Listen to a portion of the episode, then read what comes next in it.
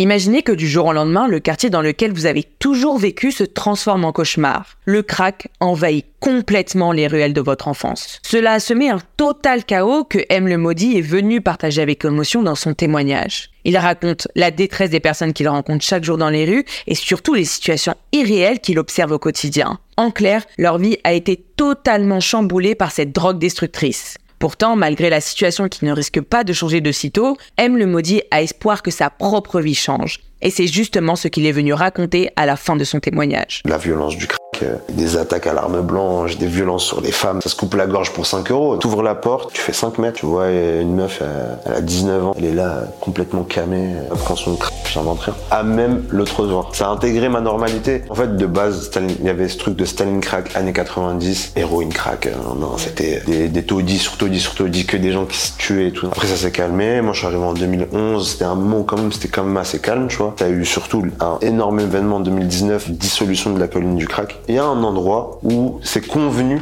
implicitement convenu, tu vois, que les crackheads aillent euh, prennent leur crack, tu vois. Et qu'est-ce qu'il y a eu aussi à Porte-de-la-Chapelle, en même temps? Des constructions de bâtiments, mais de bons bâtiments. Donc il y a un jeu de pouvoir, je pense, qui s'est établi à ce moment-là. Ils ont dissous la colline du crack, à l'O P, vous virez. Tous ces gens-là, ils ont pas d'endroit où aller. C'est quasiment tous des S D F, tu vois. Le truc qui a fait péter ça, c'est le confinement. Tout est fermé, tout est fermé. Il y a rien, il y a personne, il y a pas de gens pour faire de la mendicité, il y a pas de gens pour euh, les voler. Et c'était la guerre à ce moment-là. Quand tu vois un boug, euh, il a fait euh, plus de vingt mille kilomètres, il a risqué sa vie. Il a payé dix-huit mille passeurs, il a failli se retrouver en prison, je sais pas où, finir esclave. Le boug, il arrive à, en France, il croit qu'il va vivre sa vie. Or, il arrive à Porte-de-la-Chapelle, les dealers de crack, ils lui offrent une dose de crack. C'est, tu vois ce que je veux dire?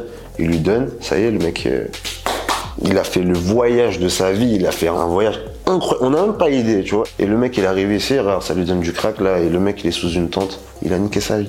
Une daronne, elle a sept enfants, elle est enceinte. Ces sept enfants, ils sont à la D A S. Elle, elle est enceinte, elle se prostitue pour acheter sa dose. Moi, une fois, j'ai sauvé la vie d'un boule.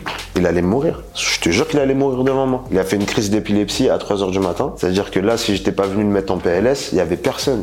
Il y avait personne. Et le bouc, c'était un camé. Même tu sors de chez toi, t'es content. Tu descends, boum, t'ouvres la porte, tu fais cinq mètres. Tu vois une meuf, elle, elle a dix-neuf ans, frère. Elle est là, complètement camée. Elle prend son crack, je suis sur la tête de ma mère. Encore dans ma story, j'invente rien. À même le trottoir. Et la, la violence du crack, c'est hors de, hors de la délinquance des jeunes de quartier, tu vois. Ça se chlasse pour des, des, des cinq euros, ça, ça, ça, ça se coupe la gorge pour cinq euros. Non, c'est pas une vie, tu vois, ça forge ton, ton caractère, tu vois. Tous les jours, voir du hard, du hard, du hard, ça a intégré ma normalité. J'aurais pu être à sa place, tu vois. Il est dans une vraie souffrance. Moi, en réalité, je suis pas dans une vraie souffrance comparée à lui. Là, c'est la vie, elle me dit, eh, regarde, regarde, là, je les ai ramenés en bas de chez toi, regarde là comment ils vivent. Prends-en de la graine et arrête de pleurer.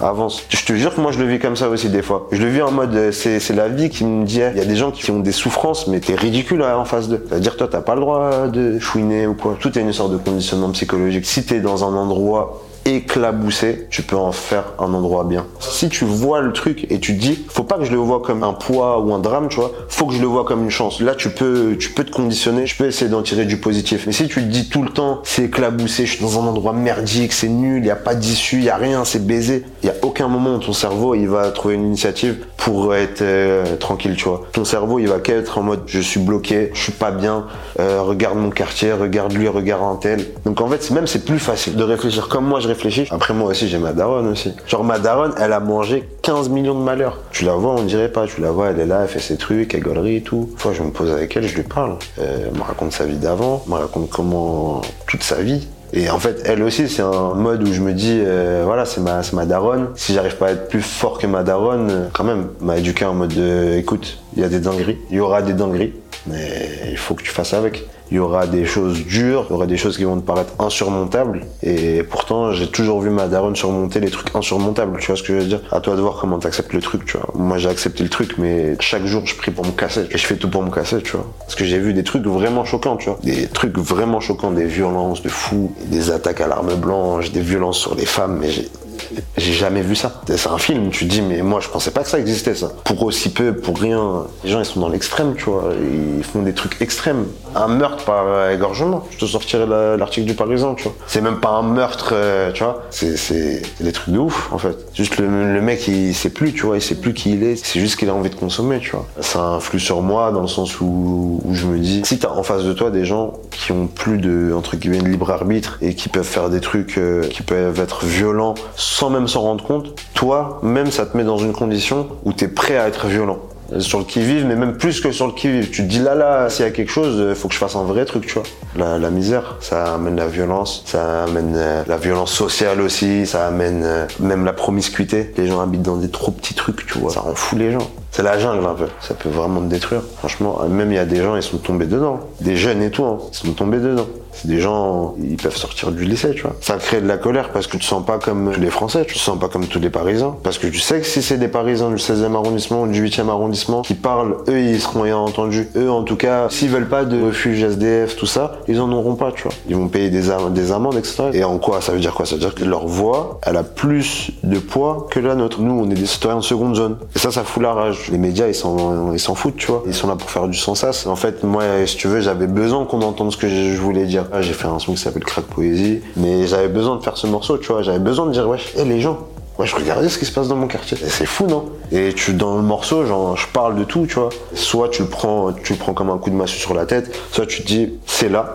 on peut rien faire. Il y a que les politiques qui ont vraiment un pouvoir, tu vois, pour faire quelque chose. Même la police, en vrai, ils peuvent rien faire, tu vois. Contre ce, le fléau du crack, ils peuvent rien faire. Ou si maintenant, il euh, y a quelqu'un d'important au gouvernement qui dit, bon, là, il y a un problème de crack à Paris, il faut tu vois, le il faut, il n'a pas été dit. Et il ne sera pas dit. Mais genre, si demain, il y a un mec important qui dit il faut, ce sera fait. C'est vraiment utopique. C'est si demain, euh, l'État euh, fait un plan, un plan sauvetage dix-neuvième, dix-huitième à cinq cents millions, ouais, ça marche, tu vois. Et s'ils mettent les gens compétents aux rênes de ce projet, ça marche. Mais ils le feront jamais. Je vois pas pourquoi ils le feraient. Ça marche comme ça, ça marche comme ça, tu vois. C'est pas leur problème. C'est le problème des gens qui n'ont pas d'oseille. Voilà. Tu vas pas changer ton quartier, tu vas pas changer le monde. Change ta vie d'abord et après, ça changera le monde. Ça, c'est mon conseil que je donne aux gens, tu vois. Change ta vie.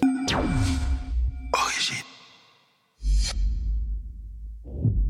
Vous venez donc d'écouter l'histoire de M. le Maudit, qui est une histoire très particulière parce qu'il fait partie des personnes qui viennent dénoncer quelque chose qu'ils voient dans leur environnement. Et sur Origine, on a beaucoup de personnes qui viennent témoigner de ce qu'ils vivent très personnellement, c'est-à-dire des attaques euh, personnelles directes. C'est une forme de, d'attaque indirecte. Alors bien évidemment, il vit une violence au quotidien en voyant, en étant en danger, en, en risquant la vie de sa famille au, au quotidien, en vivant dans des quartiers dangereux. Il la raconte avec un regard euh, un peu plus éloigné. Et ce qui est par intéressant, c'est que le regard de M. le Maudit sur cette situation est en soi défaitiste, mais surtout réaliste. Et il a compris que pour trouver une forme de paix intérieure et trouver du bien-être dans sa vie, la solution n'est pas extérieure, mais plutôt intérieure. C'est vrai que ça paraît plutôt défaitiste parce qu'on se dit qu'on perd espoir en notre gouvernement, en notre justice pour trouver des solutions. Et en même temps, on se dit, est-ce qu'on ne serait pas plus heureux en essayant de trouver une solution pour nous-mêmes, notre entourage et pour les gens qui nous entourent, vu qu'on a du mal à faire confiance en nos politiciens et en notre gouvernement. Et bien, c'est ce qui est arrivé avec M. le Maudit. J'ai eu des nouvelles de, de lui deux ans après l'interview et il avait annoncé qu'il voulait quitter le quartier pour justement trouver cette paix, trouver cette sécurité. Et c'est ce qu'il a fait aujourd'hui. Il vit au Portugal. Il s'est éloigné de ce rythme de vie. Il a complètement changé son alimentation. Il a complètement changé son rythme de vie. Il a hum, un, un style de vie beaucoup plus sain, autant physique que mental. Et c'est ce qui lui a permis de trouver cette paix intérieure, mais, et tout en dénonçant bien évidemment toujours ce qu'il se passe. Parce que son quartier fera toujours partie de lui. Et donc, il Il le racontera aussi toujours dans